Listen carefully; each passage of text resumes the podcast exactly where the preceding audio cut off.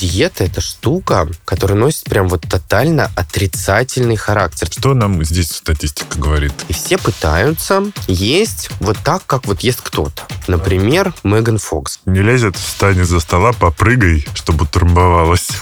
И садись заново на второй заход. Господи, зачем ты ел? Спасибо, у меня и так РПП, еще и вы добавили. Вы знаете, а это из-за проблем с кишечником. Хочется уже лопнуть, а тебе еще нужно вместить десерт. Изжога, что делать? Пей соду.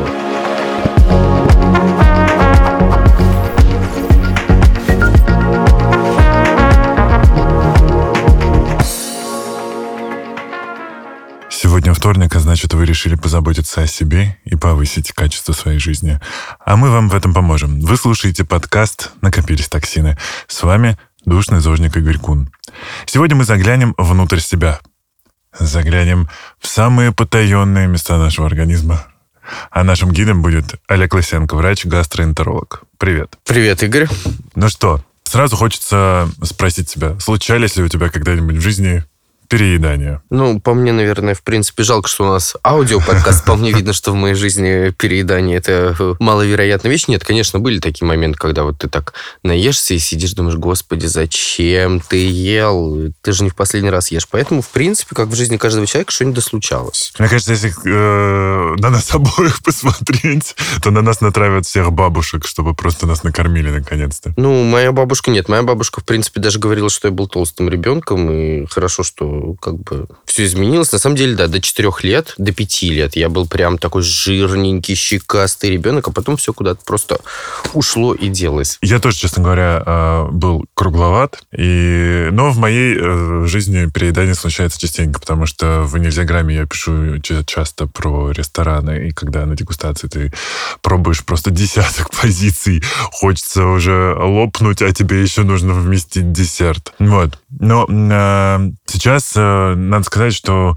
э, повода для застолья искать долго не нужно. У нас каждый месяц какие-то праздники случаются, и то на тебя пятый бутерброд с икрой смотрит, э, то оливье, то холодец, а еще нужно и горячий десерт. А мы говорим о том, что лучше остановиться и не впихивать в себя все, или один раз не страшно? Нет, ну тут смотря, да, грубо говоря, как любое голодание, так и любое переедание, главное не приводить к какой-то систематизации. То mm-hmm. есть если вы один раз что-то с собой сделали, то в принципе принципе, ну, какие-то последствия ждут, ну, ближайшие сутки, двое, ну, максимум трое, да, то есть э, лучше вообще, наверное, делать не делать так, как делают в нашей стране. Когда ты вот весь день ждешь вот этого праздничного застолья, ничего в принципе не ешь, и потом понеслось, как в последний раз в жизни, что всем плохо. То есть, да, в принципе, если долго голодать, то потом, конечно, хочется всунуть в себя просто вот не, не, не впихуемое, не, не, не засовываемое.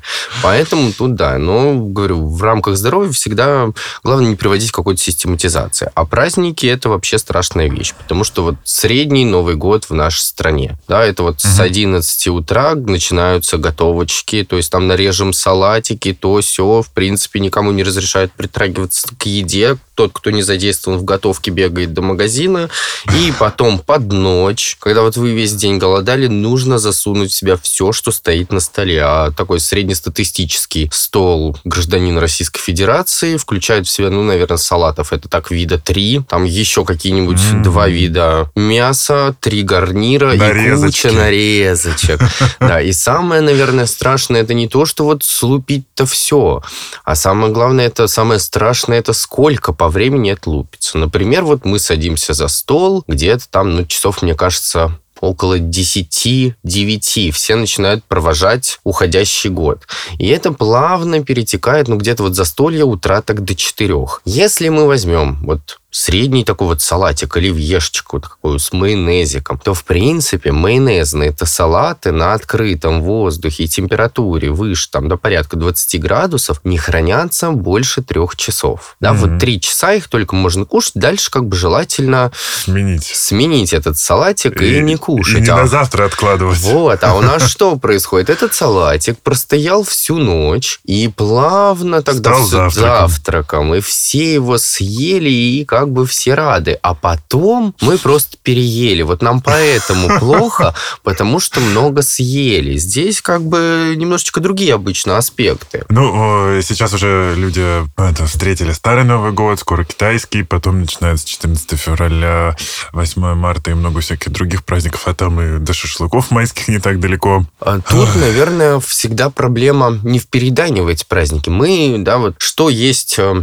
в эти праздники, это мы начинаем есть то, что нам, в принципе, не свойственно есть. Да, вот мы там предположим, что мы вот кушали кашки, супчики и прочее. 14 февраля, ну, да, тут начинается, ну, поскольку все-таки конфетки, либо, да, молодые люди начинают как-то проявлять активность и, и кормить. тысячи слов коробки и коробки, вот эти ужины, конф... да. Или, да, или вот эти вот, самое главное, ужины.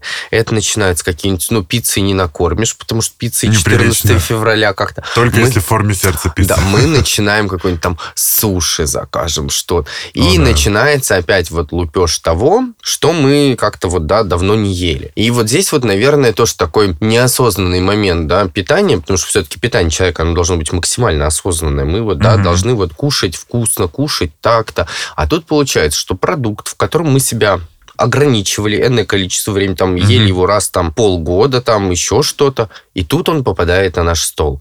Поэтому что мы? Мы начинаем пытаться засунуть в себя как можно больше, потому что вот этот вот конкретный продукт у нас ассоциируется с конкретным праздником. Мгм. И поэтому нужно достать... И опять у нас начинается. А еще ну, э, у меня э, в городе, прекрасном городе Ступино, э, говорили так. Не лезет, встань из-за стола, попрыгай, чтобы утрамбовалось. И садись заново на второй заход. А вот на самом деле это, кстати, правильная штука. Да? Да, это правильная штука. Это все у нас начинают... Есть такая штука, там реклама, мизим для Ферменты. желудка незаменим. Но на самом деле любые ферменты, вообще в принципе энное количество лекарственных препаратов, э, особенно имеющих капсулы, эта капсула раскрывается в определенной среде. То есть, да, это кишечно растворимая капсула, то есть она раскрывается и начинает работать Мгм. в просвете кишки, поскольку там щелочная среда, в желудке кислая среда. Да, вот это вот ощущение перенаполнения, оно как раз происходит в желудке. И поэтому, Мгм. если мы закидываем туда ферменты, которые работают в щелочной среде, то, в принципе, как бы желудку-то все равно, что мы кинули в него ферменты, ну, как бы есть они там, но не работают. И поэтому, да, для того, чтобы вот эту вот перистальтику возбудить, что нам нужно сделать? Нам нужно попрыгать, потому что желудочно-кишечный тракт – это сплошные мышцы, Мгм. да, это там, например, э, если взять желудок, там есть и костнаправленные, да, и параллельные, и циркулярные, Фига там себе. куча мышечных волокон, которые, в принципе, повторяют все, что мы делаем.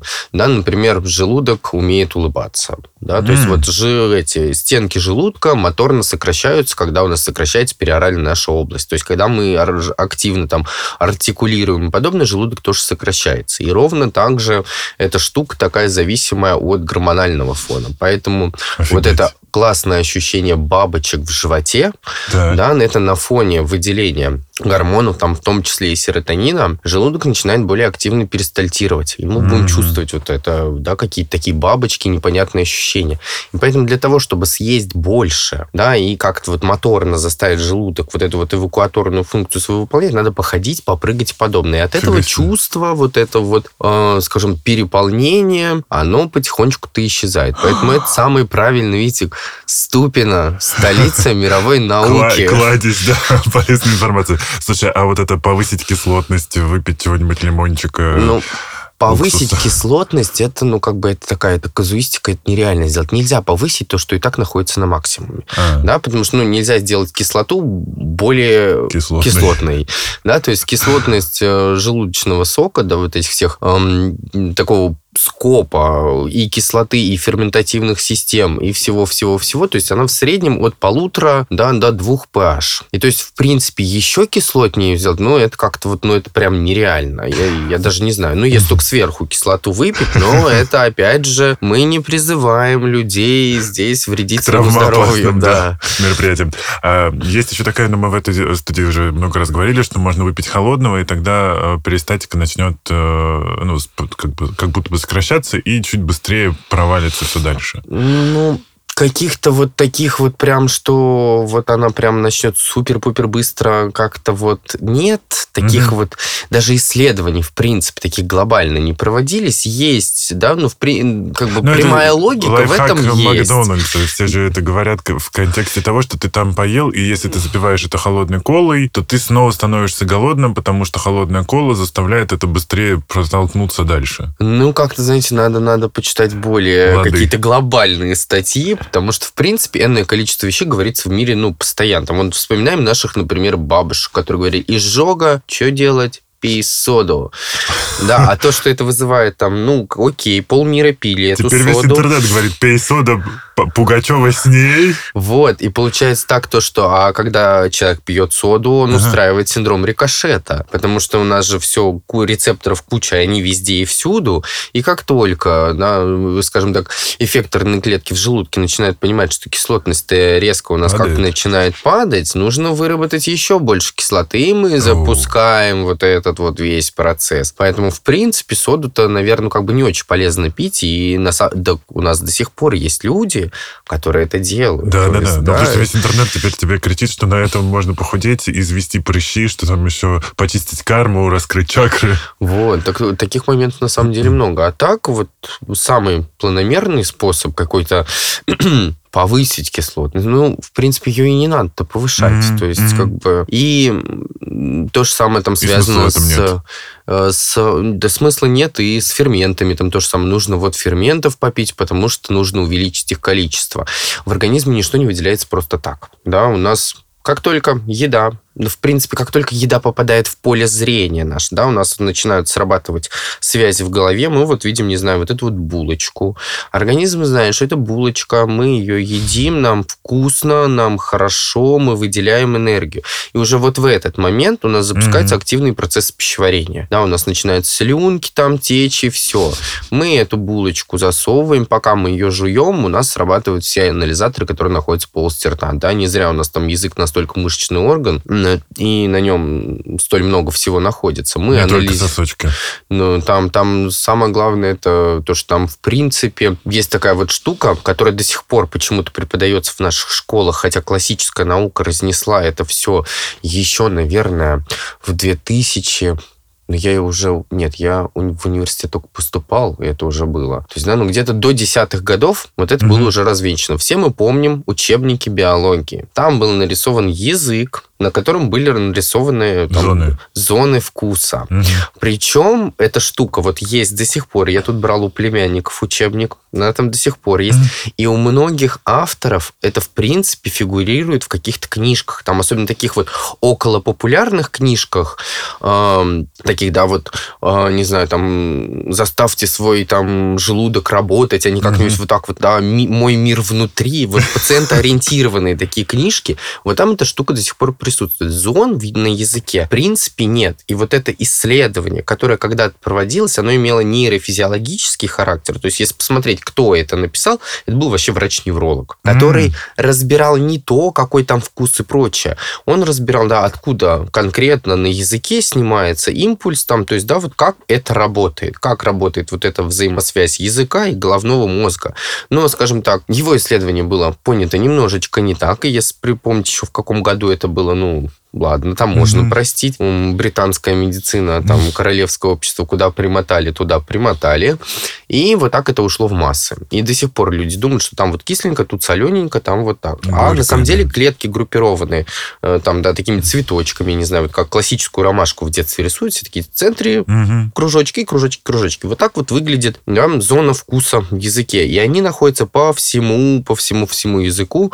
И, то есть, в принципе, вот с этого момента организм уже знает, что мы съели, и поэтому количество кислоты будет выработано на то количество, которое мы съели, и ферменты будут подобраны не так, что все сразу выделяем, а то, что вот у нас в этой пище есть то-то, то-то, то-то, поэтому нам нужно вот в таком-то количестве выделить то-то, в таком-то количестве то-то и в таком-то количестве то-то. Угу. И, в принципе, ферментативного пула нашего вот на то, что мы съели, на то количество, ее хватит. Поэтому дополненные ферменты, ну, они применяются только при конкретных патологиях. Да, когда мы людям даем ферменты, это мы даем, например, муковисцидоз. Угу. Да, это такое тяжелое заболевание, скажем так, не имеющего какого-то такого основательного лечения, но, да, нужно как-то... Ну и там все-таки количество этих ферментов другое, чем в этой Там таблеточке. их намного, скажем так, ну, тут получается так, здесь э, им подбираются дозы, Мгм. да, там есть определенный клиренс, мы вымеряем это все по, по панкреатической эластазе, то есть мы знаем, сколько ферментов в среднем выделило, и дальше у нас пошли референсы, то есть там Мгм. ниже 200, от 200 до 100, от 100 до 50, и относительно этого вымеряется, там, да, на конкретно, скажем так, на килограммы массы тела и, в принципе, в общности на количество съеденного. Ну, А вот так, чтобы там попить ферментики, ну, организм даже не заметит, что мы ему что-то дали. Праздники это еще про что? Жирное, алкоголь. Э, Потом еще сделать перерыв на сигареточку, потом на второй заход. А между первый и второй перерывчик небольшой, а, и э, все хватаются за правый бок. Вот у меня так бывает, иногда съешь какой-нибудь том ям, и справа начинает что-то тянуть. Это о чем говорит? Это поджелудочное, не поджелудочное. Потом-то все сваливаются после праздников, неважно каких. Э, У меня вот приятельница сейчас э, села только на воду, потому что ей от всего плохо. От кофе, от э, еды какой-то жирной, даже от сигарет. Она сейчас не знает, что с этим делать. Ну, тут вот прям даже в твоем вопросе было такое вот классическое заблуждение человечества. А люди, когда на что-то жалуются, они, в принципе, вот особенно я гастроэнтеролог, там, педиатр, диетолог, когда ко мне приходят, говорят, у меня болит в желудке. И ты сидишь так, «Мгм, ну, в желудке у нас в глобальном плане пустота. Эта пустота болит хорошо. Люди, в принципе, не знают, где у них там что, какие органы находятся. Вот даже ты сейчас говоришь, вот у меня что-то потянуло справа, это поджелудочная, поджелудочная она слева. Да, он как бы у нас вот в человеке-то... Да, и Да. промашка, промашка. То есть, в принципе, больше, вот 90, там, ну, 98% живота, вообще брюшной полости, у нас занимает кишечник. Да, тонкая кишка, толстая кишка. Мгм. Все остальное у нас спрятано глубоко да, под ребрами. Поскольку Мгм. все жизненно важные органы, вот даже возьми голову, там вообще самые толстые кости, то есть все, что нужно Спрятано за защитить, костями. нужно спрятать максимально. Гениально. Гениально. Вообще человек устроен просто идеально, а гастроэнтерология вообще, в принципе, все доверенные нам органы, это вообще самая крутая штука. Вот для примера печень взять. Все органы в организме человека, возьмем там глаза, ну, одну-две функции выполняют. А органы желудочно-кишечного тракта, вот печень, 13 различных функций. Да, то есть там происходит более 300 тысяч различных и разнонаправленных химических реакций в одну единицу времени. То есть, да, это все постоянно работает. А что большая печень. касательно теперь вот про вот эти праздники. У нас есть такая штука, это демонизировать вообще все, что находится вокруг нас. То есть мы валим все на еду, мы валим все, не знаю, на воздух, на Москву, на стресс, на все, что угодно. Но в скопе, как бы, вот эта вот первопричина в нас самих, она почему-то никогда не находится. У нас всегда я поел жирного. Да, вот жирная еда – это зло. А не я переел вот там того-то, толкая в себя вот просто вот не могу, и это я виноват. То есть у нас всегда демонизация еды.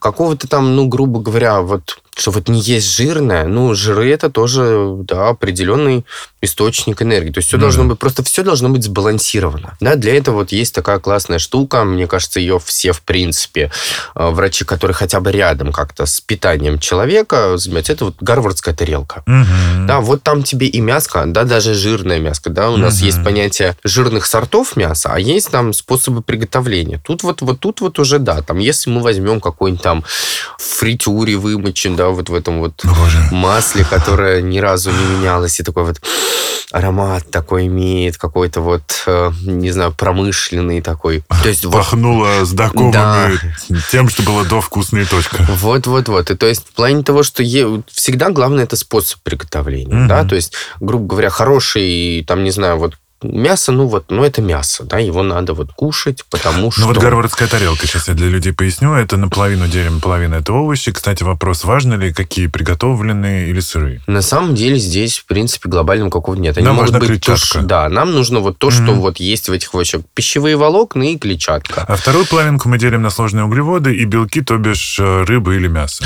Ну, это рыба, мясо, да, ну, грубо говоря, у нас Бобовые. есть бобовые, Соя, да, там. соя, бобовые, да, то есть у нас всегда там на Есть понятие растительного белка, угу. да, и там тоже очень интересные с этим вещи.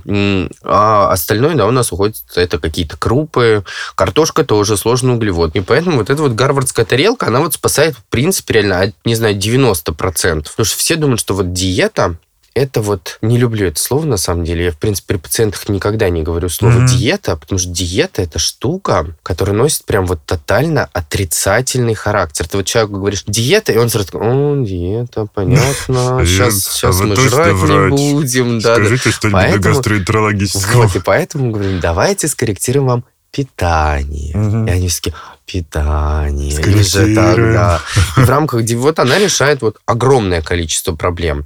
А у нас вот, если брать диеты, всегда есть другая проблема. Доступ к медицинской информации же огромный, а еще более огромный доступ вообще какой-то вот около пользовательской медицинской, я даже не знаю, как вот сформулировать, что это такое. И все пытаются есть вот так, как вот ест кто-то. Например, а. Меган Фокс вся эта, ну, красотка, что Сейчас там... вспоминаю, кто. А, из трансформеров. Микаэла из трансформеров, да. да. И все таки блин, вот я хочу быть Меган Фокс. Ну, да кто ж не хочет быть вот. Меган Фокс? И тут все начинают там, да, ее диета там есть в интернете. Да, там, там, конечно, на самом деле я не смог вообще на этом сидеть. Там просто, мне кажется, рыба из ушей полезет. Да, люди просто не mm-hmm. понимают, что есть понятие персонификации питания. Да, это вот отдельно, mm-hmm. такой вот вех диетологии, это вот Но самое... это новое.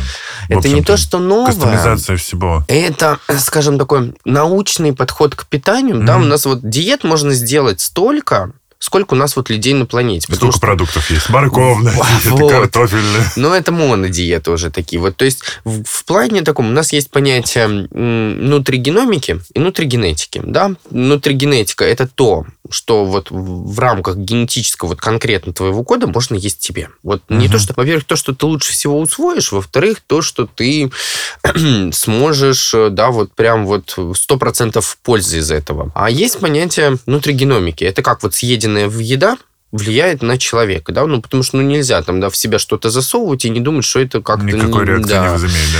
И вот персонификация питания, это значит, что вот мы берем все аспекты тебя, разбираем вот тебя вообще на субъединицы. Долго придется, ребят. Да, и, вот, и подбираем по а, всем твоим показателям вот это вот питание. Еще учитывая то, что ты любишь есть, то, какие у тебя там биоритмы и что ты делаешь, и поэтому пытаться сидеть на диете, составленной для конкретного человека с конкретным образом жизни и вкусовыми предпочтениями, ну, это вот такая вот, это прям глупая затея, но раньше это было прям вот совсем модно. Мне кажется, у меня даже, по-моему, мама с тетей, они тоже пытались на диете кого-то там сидеть, ага. и, ну, скажем так, хоть у меня вся семья довольно-таки, скажем, такая худенькая и прочая, но вот всем всегда что-то не нравится. Но я а, обычно привожу в пример каких каких-то популярных людей с точки зрения их активности скорее. То есть по, по, я пытаюсь им э, раскрыть через них там, что люди а, звезды там и так далее, какие-то медийные личности, взять тех же моделей, которые сейчас стали просто суп, ну, у всех на виду, там от Белла ходить до всяких других. А, и все думают, типа, блин, да она ни хрена не ест. Но помимо того, что человек там, во-первых, готовится к показу, то есть там нет такого, что всю жизнь человек ничего не ест. Там, как и к любой съемке в кино, да, как актеры готовятся, так и здесь идет подготовка раз, а во во-вторых, ну, все-таки мы не закрываем глаза на активность. У людей бешеное количество тренировок, и пока э, человек не введет в свой образ жизни хоть какую-то активность, мне кажется, про похудение или здоровый образ жизни вообще сложно говорить. Тут еще, знаешь, тут еще есть такая штука, потому что за каждым вот этим... Это все-таки, да, это не просто человек. Его нельзя, вот там, не знаю, вот опять же, ну, раз Белла Хадид назвали, вот есть Белла Хадид, а есть Маша Иванова. Вот за это Белла Хадид, у которой куча многомиллиардных контрактов, вот что она выглядит вот так и никак иначе. Вот она вот эталон здесь и здесь. Поэтому у этой Беллы Хадид, для того, чтобы она была эталон, есть целая команда. Человек, который ей готовит, который ей считает вот это вот, да, что там приготовлено. Который смотрит, ага, вот у тебя что-то тут жиринка на жопке. Давай-ка мы такие обочки. Вот тут вот. А тут ты идешь и прыгаешь. Тут ты идешь плаваешь, а здесь вообще тебе вот это нельзя. А здесь ты просто, пожалуйста, улыбайся, и вот там ничего не ешь. Да, потому что я ну, я бы, наверное, не смог быть какой-нибудь там вот, не знаю, ангелом Виктории Секретс, потому что я бы, скорее всего, а, вот смотришь на их там, да, вот эти вот пре-показы, то, что вот как их там готовят, они все сидят с шампанским каким-то. Да я бы на подиум, наверное, не вышел, потому что им там раз шампанское, я сижу, сколько ж пить-то можно? Они все... А потом такая раз и пошла по подиум. Либо, Ровно. да, либо это годы тренировок, что она такая, так, все, глаза в кучку, конец сцены, где-то там иди туда. И такая, и пошла. А еще такая, муа-муа, туда ручкой помахала, развернулась, дошла обратно. Дай бог выполз бы просто называется. На четвереньках такой чик-чик-чик-чик. Ну вот, а может быть им тоже помогает, как то, что на что все садятся после любого зажора, детоксы, программа 600 килограммов за 4 недели, Ой, детокс, бешеная сушка. детокс это вообще вот такой вот, вот это прям показатель того, что такое маркетинг, да, вот Мгм. что такое сила маркетинга. Вообще, вот если взять, что такое детокс, да, вот в таком медицинском понимании, это дезинтоксикационная терапия. Используется эта э, дезинтоксикационная терапия не в таком-то огромном количестве случаев, да, это у нас, например, мы инфекционные болезни берем, вот кишечные инфекции, любые, в принципе, ладно, инфекции, дезинтоксикационная терапия, поскольку да, у нас процессов распада куча, человек там лихорадит, прочее, организм борется, и нужно вот как-то что-то теряет там дофигища жидкости, нужно это размывать, и вот это вот венное вливание бойлюсных растворов, глюкозосолевых растворов, вот это вот и есть детокс. То, что там, Мгм. там, например, химиотерапевтический препарат, когда нужно размыть и вымыть.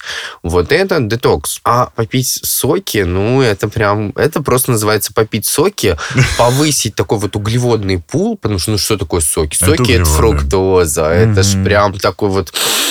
И тут вот, ну, и там хоть, хоть это будет, не знаю, свекла, хоть это морковка, ну, вот я даже не знаю, почему, как группируется вот это вот, что вот с утра нужно пить вот там Сельдерей с сельдерей с морковкой. морковкой, да, в обед нужно там вот этот же сельдерей с морковкой еще бананом и каким-то странным фруктом, который ты, например, даже не слышал, но как оказалось, что такой есть. А вот вечером ты должен это вот запить вот тем-то, тем-то. Как это группируется? Ну, для меня это до сих пор загадка.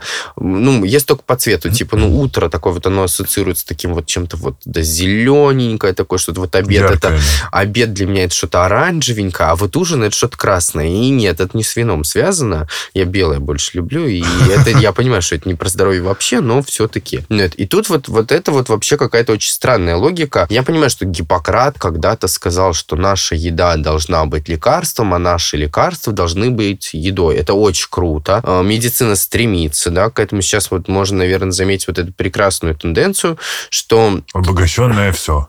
не, нет? я тут не про это. Я про то, что мы пытаемся использовать как можно меньше препаратов лекарственной терапии. А, Да, то есть я, например, врач, который работает в стационаре, да, и там, в принципе, большая часть э, всего моего времени, которое я вот вообще, в принципе, проработал в этой жизни, это стационарная жизнь, да, это вот когда, скажем, и э, энное количество времени в федеральном центре проработал именно в отделении гастроэнтерологии, в инфекционном отделении дежурил. То есть это, скажем, такие были пациенты, которые вне лечебно-профилактического учреждения жить не могут. Да? То есть их диагнозы несовместимы с жизнью.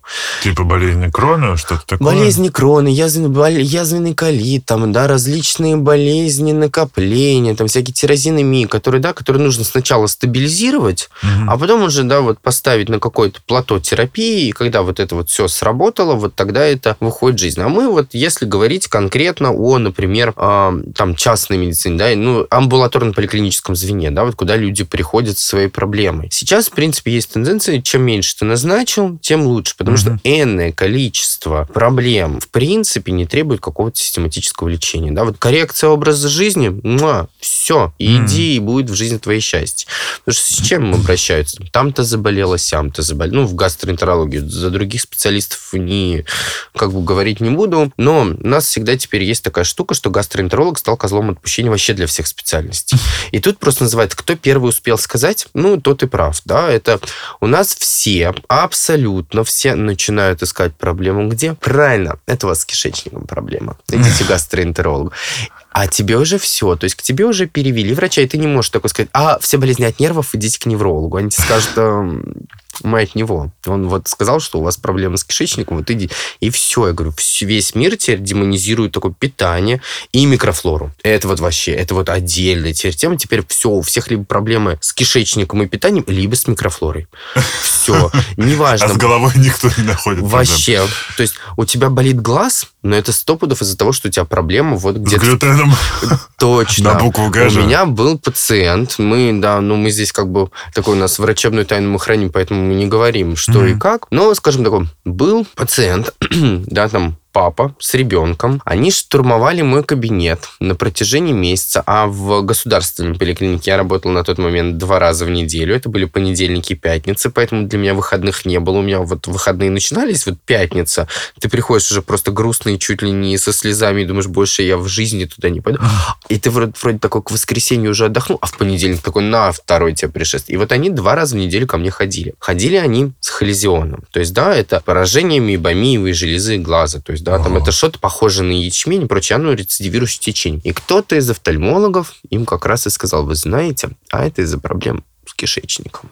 Ни одного исследования на эту тему, которое бы это подтвердило, вообще нет. То есть, да, все, а все, что было проведено, сказали такие, ну, нет, как бы взаимосвязи вообще никакой нет. И папа каждый прием придумывал мне, как вот эта флора, скажем так, транслоцируется вот туда вот в глаз и вызывает эту проблему. О, Но боже. еще так вот наблюдая просто за ребенком, ребенок такой расторможенный, бегает, разносит тебе полкабинета, и папа, в принципе, как бы не особо обращает внимание, то, что ребенок его потрогал все поверхности в моем В глаз кабинете. тоже занес. И давай тереть глаза. Я говорю, папуль, простите, а что как бы вот ребенок-то делает? Ой, она у нас так стесняется. Я говорю, в смысле она стесняется? Ну, она вот так вот глазки прикрывает, когда стесняется. Я говорю, как часто руками. ваш ребенок стесняется?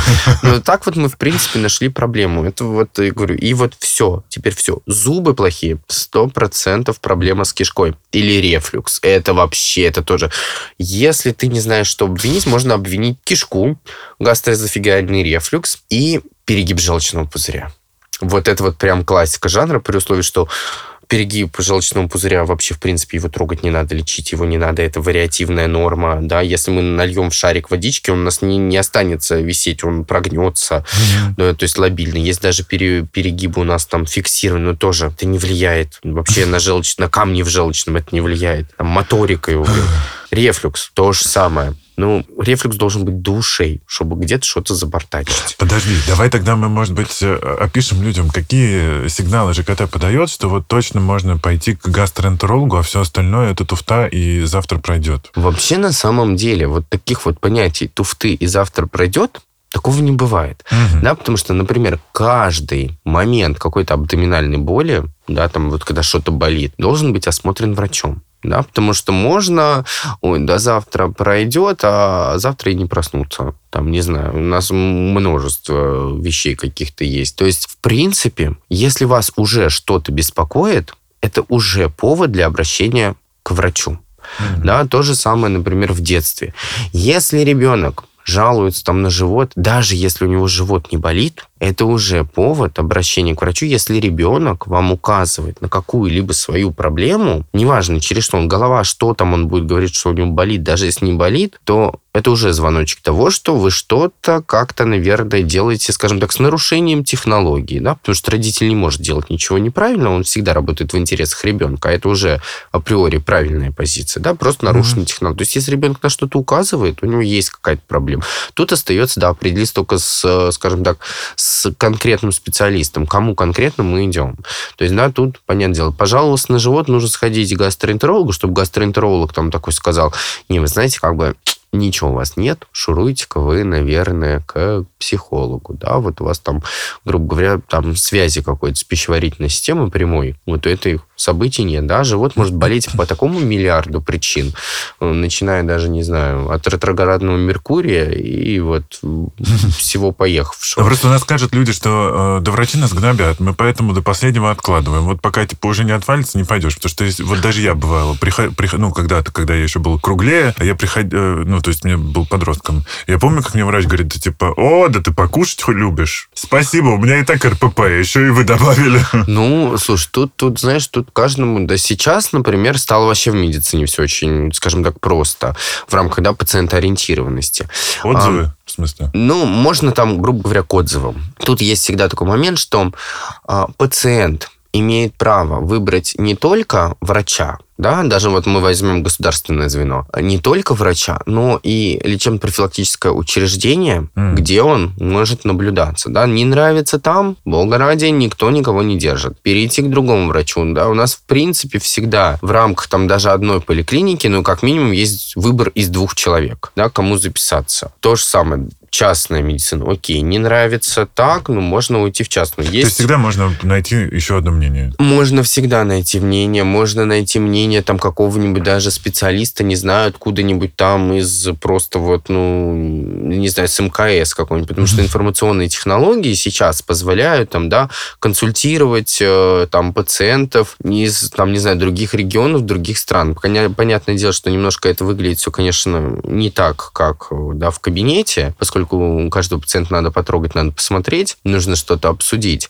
И, наверное, такая вот из глобальных разниц медицины и обращений в рамках государственного звена и, например, частного, это временных значений. Ну, да? да? То есть вот за час там я, например, за час успеваю куда больше обсудить, ну, потому что мы обсуждаем с ним все просто. Потом еще начинается, ой, знаете, а вот, не знаю, это не по вашей части, но вот у меня вообще... И начинается еще какая-нибудь история, и ты же сидишь, думаешь, господи, когда же тебе закончится вопрос? Там матушки мои. И так, все, ваш прием закончен, давайте все, вот так делайте, вот так делайте, вот так делайте, вот так не делайте. А, смотрим динамику, динамики нет, ну, там мы же начнем с другого конца заходить. Угу. Но все-таки стараемся, да, максимально лечить не сразу все. Есть, понятно, заболевания, которые лечат сразу, но так переедание, вот эти все боли в животе, не, это, ну, это штука такая, которая... Ну, подожди, а есть какая-то статистика, которая нам говорит, что после праздников там э, вал валом в э, скорых? Статистика на самом деле очень классная, да, то да. есть у нас получается самое крутое, что происходит, ну вот это не из моей специальности, это вот очень круто смотреть на статистику травм, ожогов и подобное, да, то есть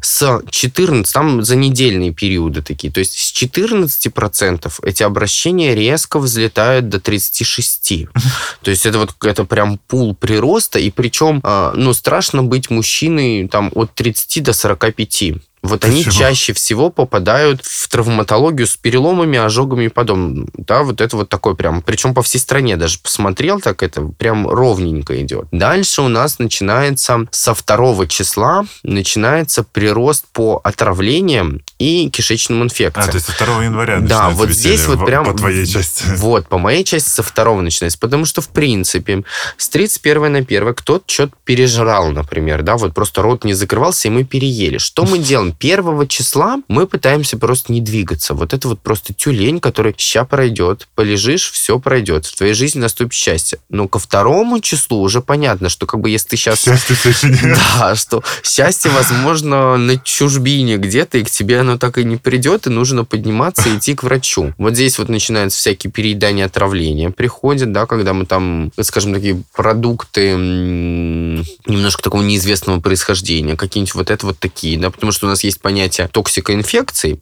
есть понятие отравления, есть понятие там, да, вот кишечной какой-то инфекции.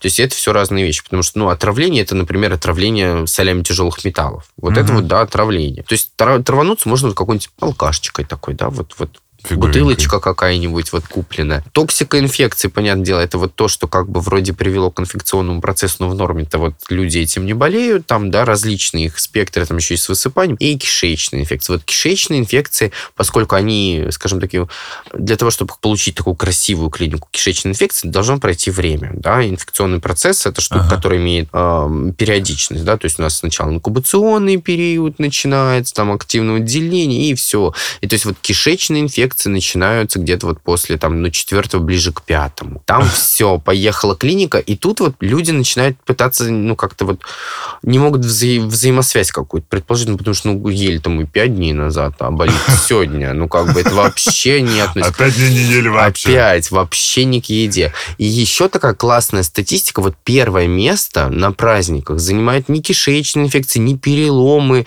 там, не знаю, не ДТП. Это банальные такие вот, э, скажем так, спектром, ну, назовем это респираторными заболеваниями, ОРВИшки, ОРЗшки. Вот это вот там пики там взлетают, там, да, по-моему, что-то я смотрел, 39 или 38 процентов с 14 тоже стандартных. Потому что что Все мы делаем? Все целоваться, давай.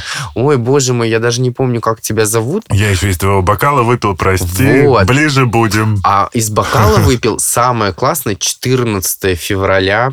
Это вообще идеальный такой праздник. Вот мы когда в инфекции, пока я работал, мы даже смеялись, что прям вот день, да, такой вот 14 февраля, День инфекционный поцелуев. мононуклеоз. Да ладно. Да, это вообще было прям ну, а, д- вот 14 февраля. Такой, все, сегодня 14 февраля, ну, через недельку они все к нам приедут. Все, кто на... Всем плохо, бен, там, да, ну, 14 дней, ладно. А что это такое? Как Инфекционный мононуклеоз это, да, у нас Эпштейн-Бар вирус есть, Мгм. всем известный и прочее. А, да, вообще, в принципе, герпетические группы вирусов Мгм. его вызывают. И у нас начинается. Сначала начинается такая ангина красивая, да, там прям все вот Пылает. пылает так. Помимо этого, самочувствие там они бедные просто еле двигаются, и там еще печень и селезеночка начинают двигаться вот в направлении, скажем так, трусиков. К выходу, да, то в есть не к выходу, то есть они увеличиваются в А. размерах, да, это все, поскольку, скажем так, в принципе, любая вирусная инфекция, она тропна к паренхематозным органам. Паренхематозные органы, такие вот там губчатые такое строение, они такие Ага. вот печень, я не знаю, ну ты, может быть, помимо того, что зожник ты и готовишь хорошо, вот, Да, вот да, такой да. вот консистенция, они вот понятные, печеночка такая. И вот это, это просто лучшее заболевание, причем все даже знают, из какого стакана они его хватанули, скажем так, и вот эти вот постыдный вот этот вот просто взгляд. А проблема, кстати, вот ты говоришь, что вот врачи нас гнобят и подобное. Мы никого не гнобим. Ну, для того, чтобы что-то там, да, диагностировать и вылечить, нужно знать, что ты диагностируешь, что лечишь. Потому что, знаешь, если вот тебе привезли пациента, сказали, что вот он болеет, и вот на этом все, а можно предположить такое количество заболеваний. И нужно как бы прекрасно понимать, как пошел процесс. То есть, Мгм. да, у нас энное количество заболеваний имеют схожую клинику. И да, и будем мы искать какой-нибудь инфекционный процесс или, не знаю, острый лейкоз у человека, ну, понятное дело, что нужно выяснить, что было-то. И ты начинаешь, ну что, ну, а ты уже прекрасно понимаешь, что это либо вот это, либо вот это. И нужно контурные вопросы задавать. Ну, вот, что делали? М, а люди же тебе еще врать начинают. Это самое лучшее, мне кажется, вот не, не, не соврать врачу, но это прям вот, ну, это все, это ты квест не прошел, ты в, в- ты в рай не попадешь, потому что ты вот в этой жизни... Ни не- разу врачу не соврал. Да, все, тебя не пустят, вообще никуда в чистилище останешься. И все пытаются тебе врать. Они тебе предполагают какие-то странные вещи, которые, в принципе, такому рядовому человеку кажутся очень логичными. Но когда ты знаешь, как работает организм человека, и то количество людей, которые тебе уже пытались навешать лапшу на уши, ты уже так сидишь, ну ладно, дай ему выговориться, он сейчас выговорится, ты, в принципе, уже знаешь, а раз он врет в эту сторону, то мы думаем в другую сторону. И ты так раз, и все. А есть же заболевания, которые вообще, прости, ну все вот ну, конкретно, сразу понятно, видно и все, но человек надо высказаться, вдруг у него есть особая идея. Ну, подожди, а вот еще есть, э, да, э, возвращаясь там к диетам и прочим вариантам питания для господ, знающих толк в возвращениях, э, что нам здесь статистика говорит? Люди себе часто этим вредят или нет таких исследований? На самом деле, ну, грубо говоря, исследований, вернее, статистических данных поэтому нет, Мгм. таких глобальных, потому что люди-то попадают э, в больницу не с фактом того, что они ели вот так, а вот то, что у них конкретно что-то там вылетело. И А, поэтому они входят в статистику, например, не по какому-нибудь там э, он ел тоннами, не знаю, там ну, жир из банки. диета привела его Да, к то есть, а там будет какой-нибудь, то, что там, ну, вот там, например, диабетик, там тот-то, сё-то, сердечно-сосудистый, то есть они входят, да, вот как основная Мгм. причина. Потому что есть, вот на самом деле сейчас, кстати, он умер, да, не так давно. Был тиктокер, а чувак, короче, сидел и на камеру лупил всякую дичь. Просто он так, конечно, вкусно это все ел, он какой-то там просто, у него там что-то миллион семьсот у него подписчиков, я даже Жесть. периодически реально поглядывал, Мгм. он просто сидел, лупил. И он ел все, но попал-то он в больницу, и, скажем так, причиной его смерти оказалась, да, сердечно-сосудистые проблемы. И, ну, тут ты, конечно, можешь, там, Накопил холестерина. взаимосвязь, там, да, вот это все придумать, но, грубо говоря, мы же не знаем остальные, и может он вообще по жизни был больной какой-нибудь, да, mm-hmm. вот у него там что-то болело. Поэтому, в принципе, вот это вот к вопросу о диетах, нужно понимать, можно ли вообще человеку сидеть на какой-нибудь ли диете, да. То есть одно дело, да, если вот брать диету, как классическое понимание человека о диете, да, хоть это тавтологически звучит, то есть ограничить себя в том-то, ограничить себя в том-то, да, то есть мы не про сбалансированное какое-то питание ведем, а вот так вот, вот, вот есть вот так, там, не знаю, ананасовая диета, водное голодание, что-нибудь в этом духе. Тут, да, тут есть такие большие разницы, потому что главный секрет диеты, вот все думают, что диетологи, вот диетолог нужен немножко для другого. Вот врач-диетолог, это не только человек, который может там... Худеть всех. Да, худеть, болеть и прочее. Это человек, который, да, знает биохимию вот этого mm-hmm. вот процессов питания, потому что есть же у нас есть толстые люди, есть там, да, тощие люди. Но то, что есть у нас там, например, люди с какими-то обменными нарушениями, там, например, какой-нибудь дефицит пируват дегидрогеназы у нас. Угу. И вот нужно вот этого человека кормить правильным образом, чтобы он, как бы, ну, простите, не крякнулся. Да, потому что, например, да, вот раз уж привел, например, этим людям нельзя повышать углеводные нагрузки, угу. поскольку пируват это штука, которая есть в цикле Крепса, угу. и вот, вот, да, пируват, он токсичен, да, очень сложно. Уходим от Вот, и то есть в плане того, что диетолог это врач, который вот необходим для того, чтобы правильно кого-то вот накормить, грубо говоря, чтобы, да, вот этот аспект решить его, как закрыть какие-то, покрыть дефициты чего-то, да, там, снизить какую-то нагрузку. Это не только человек, который вот ты толстый, и ты толстый. Это, кстати, сейчас такое моральное отступление. Я когда учился в ординатуре, а ординатуру я заканчивал при центре имени Димы Рогачева, да, это все-таки онкологический центр, онкогематологии, иммунологии, и там нутритивная вот это вот, да, целое есть отделение нутритивной поддержки. То есть, да, вот, то, скажем так, диетологи, которые занимаются кормлением онкологических пациентов, да, mm-hmm. вот в рамках борьбы с вот этой онкологической кахексией всей, то есть восполнения потерь. И там была очень классный доктор, я прям до сих пор помню все ее сказанные слова, и я уже знал, что я пойду в гастроэнтерологию, здесь я прохожу чисто педиатрию, там, да, поскольку э, педиатрам не преподается там онкология, гематология, иммунология, она такая вот образная и прочее. И вот я думаю, если вдруг, чтобы не пропустить, не дай бог, ничего такого страшного в своей жизни, потому что я всегда топил топил за образование. Да, выбери лучше что-то посложнее, в жизни пригодится. И я помню, когда мы с ней впервые сконтактировали, она говорит, слушай, зачем тебе это, это гастроэнтерология? Давай к нам в диетологию. Я говорю, зачем? Я говорю, я буду людей лечить. Она говорит, ты что? Вот ты будешь заходить в отделение, все таки сразу это диетолог пришел. Он говорит, ты же человек-бренд, по тебе видно, что ты диетолог. Она говорит, а то у нас все коллеги почему-то это люди, которые попробовали на себе все диеты разом. Ты поэтому они все большие. Она мне говорила вот приходи к нам диетологию. То есть нам, профессиональным дрыщам, надо было в да, диетологию идти. Да, да, на самом деле можно же еще прифотошопить где-то себе что-нибудь там типа на фоточке. Да, и сказать, вы знаете, я весил 300 килограмм, но по своей авторской методике за два дня я стал таким. Подписывайтесь на курс марафон. Вот, марафон, да. Вот я говорю, вот это вообще... 25 тысяч. Вот. И вот к вопросу как раз, который ты сказал, о марафонах, вот этих голоданиях, на самом деле, ну, это тоже, грубо говоря, маркетинг. Я, конечно, понимаю, что, да, худеть порой людям проще, когда, а, либо они знают, что если они не похудеют, там что-то за это будет, потому что, в принципе, спортивный интерес, это всегда работает. Вот мы даже с коллегами, но у нас немножко другой спортивный интерес, мы решили, что мы будем повышать физическую какую-то свою там, да, активность. Угу.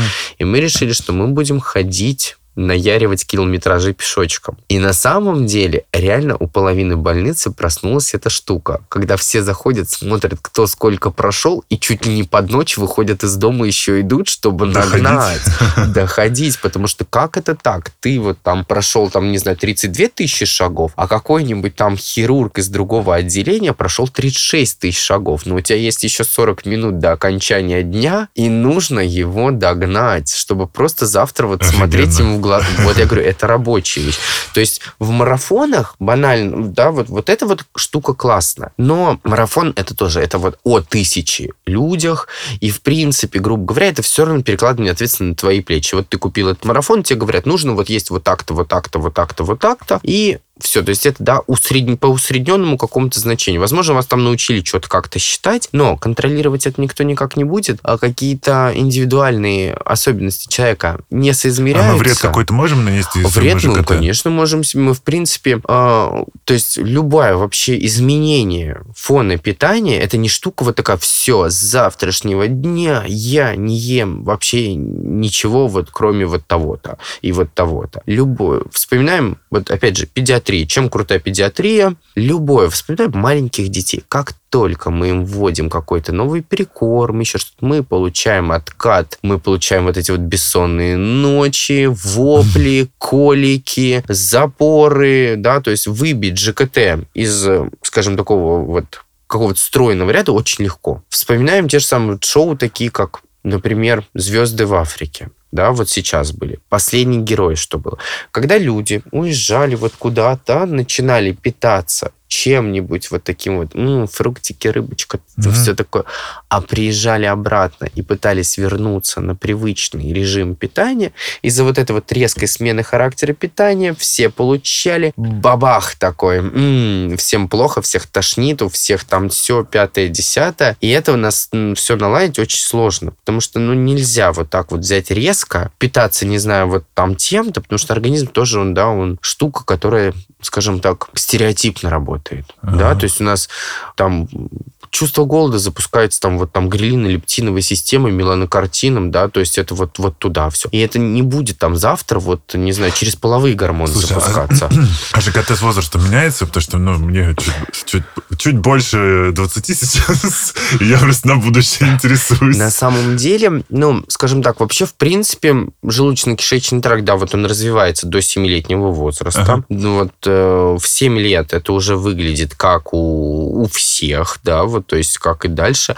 И потом просто, ну, понятное дело, что приходят какие-то определенные возрастные изменения, связанные со старением, но там, да, у нас есть, ну, вот из таких глобальных изменений, это, например, вот то, что связано с лактозой, да, например. То есть у большинства людей э, со временем развивается лактазная недостаточность, да, и то есть мы молочку начинаем переносить куда хуже. Потому что, ну, это тоже эволюционный процесс, да, если у нас, грубо говоря, вот маленькому человеку для того, чтобы расти, самый легкий способ получить огромное количество да, энергии, всего, всего энергетических запасов, это вот через вот это, то дальше, в принципе, мы приспособлены к другому характеру питания, и то количество вот этих ферментов, необходимых для расщепления, вот это нам больше не нужно. То есть ферментативные изменения происходят. Ровно так же, ну, понятное дело, если, не знаю, там, жевать, что попало, ну, тоже, да, у нас, опять же, внутригеномика срабатывает, да, у нас есть какие-то... И, то есть, какие, ну, таких вот каких-то прям вот глобальных изменений пищеварения нет. После 7 лет нет уже. Там уже все выглядит вот так, как оно должно выглядеть. Что-то там нового не происходит. Ну, понятное дело, что там уже начинаются процессы старения, изменения. Это вот этот вопрос очень часто задают люди, которые себя очень круто обманут, говорят, да нет, это у меня просто вот метаболизм такой. Сейчас вот, наверное, будет просто убийство всех людей, которые списывали все на метаболизм. Итак, метаболизм, да? Мочи. А, в принципе, метаболизм снижается, вот когда он идет на спад, он снижается, в принципе, до возраста 21 года. То есть, да, вот с рождения до 21 года, вот там он снижается, поскольку, да, у нас активный процесс роста постепенно заканчивается, и с 21 где-то в среднем года до 65 лет он выходит на ровное плато он никак не меняется. То есть, да, дальше он начинает опять снижаться ввиду процессов старения, но это настолько низкий процент, то есть, да, он там снижается в среднем на 0,7, там что-то, или 0,07% в год. То есть, в принципе, для того, чтобы это были значимые изменения какие-то, вот, чтобы мы начали там что-то набирать, нужно там еще, чтобы там лет 35-40 прошло, да, но мы до этого не доживаем. Поэтому гнать, что, ой, да это у меня просто метаболизм такой, вообще не вариант. Это как на 14 февраля э, через 7 дней приходят со всеми вот. болезнями. Типа, это не то, что вы подумали. Это вообще здесь был прыщик, я его расчесал. Да, а нет, кстати, цифры четкой, сколько там э, после 14 февраля происходит? А вот, в принципе, разница, ну, тут, тут, э, вот я говорю, статистику чем сложно оценивать, потому что каждый год в жизни человека что-то меняется, mm. да, то есть у нас социальные какие-то моменты, все меняется, и оцениваешь это очень сложно. Вот, например, если взять, а, вот мы про респираторку за этот год поговорили, то в глобальном плане количество респираторных заболеваний за новогодние праздники от общего пула инфекционных заболеваний за этот год снизилось, да, ну, потому что, давай так, у нас есть определенные там изменения границ страны, да, то есть к нам никто не летает, и, в принципе, на общем пуле инфекционной патологии, которая была там 2021, 2020 год, то есть количество заболеваний, то сейчас у нас спад идет заболеваемость, но относительно, скажем так, конкретных случаев из года в год у нас опять идет прирост, потому что статистика очень сложная штука, mm-hmm. которую нужно вот как-то оценивать. 14 февраля, ну, в этом году сейчас будет вообще какая-нибудь другая статистика, угу. да, потому что, скажем так, энное количество изменилось, э, скажем так, количественное содержание мужчин и женщин в популяции, да, то есть сейчас, э, скажем, 300 там тысяч мобилизованных военнослужащих и прочее, ну, как бы сейчас получится, что девочек станет больше, ну, хотя, не знаю, все девочки пойдут в бар и будут пить из одной бутылки, ну, поэтому, да. возможно, тут, я говорю, тут нужно каждый год оценивать. У меня э, в телеграм-канале я попросил людей писать вопросы, угу. поэтому давай это будет такой короткий блиц, Эм, э, все вопросы читаю вот прям как есть. Э, интервальное голодание. Польза, вред, мифы и заблуждения. Ну, мне кажется, во-первых, это диетологу скорее. Ну, тут, тут да, ну, в интервальном голодании, ну, грубо говоря, в систематическом голодании ничего как бы такого хорошего-то и нет, потому что mm-hmm. в, даже больше энерго, больше, чем мышцы, не тратит энергии ничего, да, и, грубо говоря, если мы голодаем, то первое, что будет улетать, это мышечная масса, mm-hmm.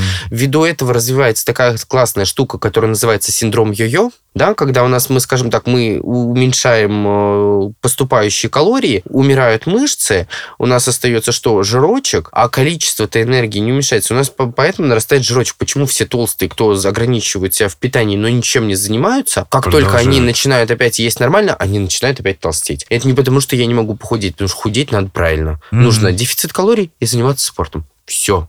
Супер секрет. Есть ли смысл лечить хеликобактер, и если он возвращается? Хеликобактер тут, э, грубо говоря, мы лечим вообще хеликобактер только в тех случаях, когда он вызывает клиническую картину. Да, mm Если у нас есть какое-то поражение верхних отделов пищеварительного тракта, да, и установлено хеликобактерной этиологии, то есть это какие-нибудь атрофические там гастриты, язвы и подобное, если мы при биопсии вот это вот все увидели, то, понятное дело, мы лечим. Если мы этого не видим, то мы этого и не лечим, поскольку даже взять такие глобальные последние исследования, было доказано, что, как оказалось, жить-то с хеликобактером, скажем так, куда полезнее, чем жить без него. Ага. Да, это просто, скажем, такая ну, бактерия, которую обвинили во всем. У нас очень много таких вещей, которые когда-то кто-то такой, это вот из-за этого. И все, и весь мир такой, все, хеликобактер. Это вот то же самое, что про перегиб желчного мы с тобой говорили. Ага. Все, кто-то один сказал, это за пере... Все, теперь у нас все прыщи, вообще все, что с организмом происходит, это вот из-за этого желчного пузыря. А он прошел, вот он и так вот согнутый, такой вот кривенький, перегнутый, так только еще и обвинили, вы просто, знаешь, вот Бедолашка. встань и выйди, орган, просто вот до свидания. Вот.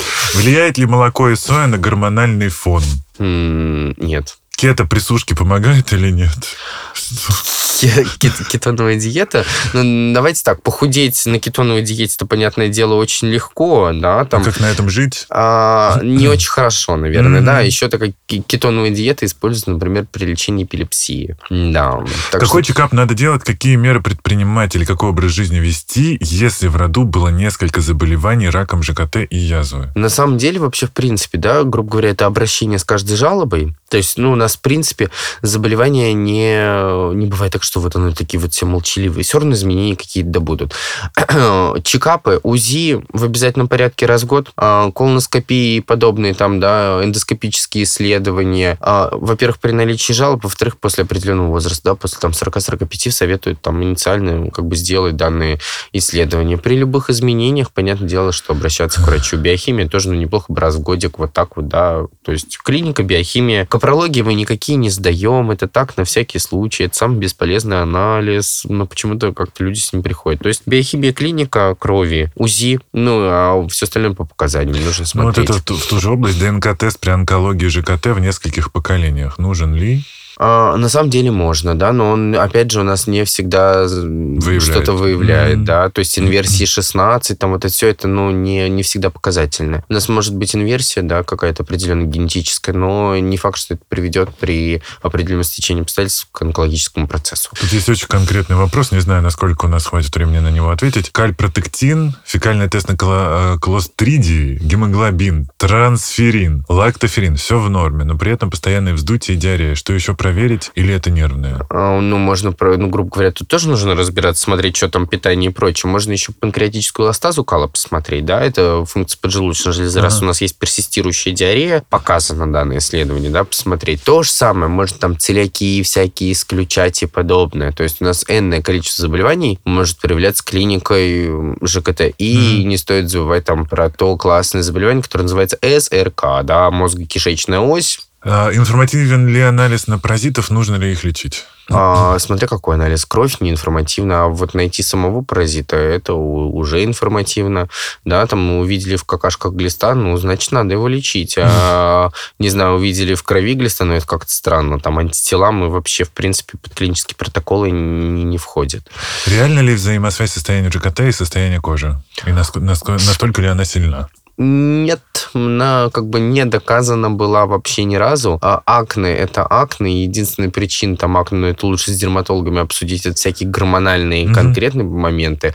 А какой-нибудь там, да, учитывая какую-нибудь кишечную сенсибилизацию, там, да, вот эти вот аллергии, вот это вот все. Там есть взаимосвязь, но она, опять же, опосредованно не прямая. То есть здесь не проблема с ЖКТ. Здесь проблема с тем, что у вас там сенсибилизация к какому-то конкретному веществу, и вы его продолжаете лупить. И потом удивляетесь, о боже мой, почему почему же вот я весь в пятнышках? Это вот, ну, вот к этому. Просто так ЖКТ нет. Есть внекишечные проявления некоторых заболеваний, там, да, того же там болезнь Крона та же, да, есть там внекишечные, то есть на кожный попробую, там всякие узелковые эритемы и подобное. Но опять же, клиника желудочно-кишечная, да, будет первоочередная, mm-hmm. и там каскад немножечко другой, там, да, вот в рамках, скажем, такой агрессии иммунной системы все это происходит. Я прям э, думаю, что мы сегодня надавали людям и советов, и много всего рассказали, и разрушили миллионы мифов. Это было очень круто. В студии был сегодня гостем врач-гастроэнтеролог Олег Лысенко. Спасибо тебе, что пришел. Спасибо, что пригласил. Я надеюсь, тебе понравилось. Конечно. А, ну а с вами был подкаст «Накопились токсины» и душный зожник Игорь Кун. Услышимся. thank you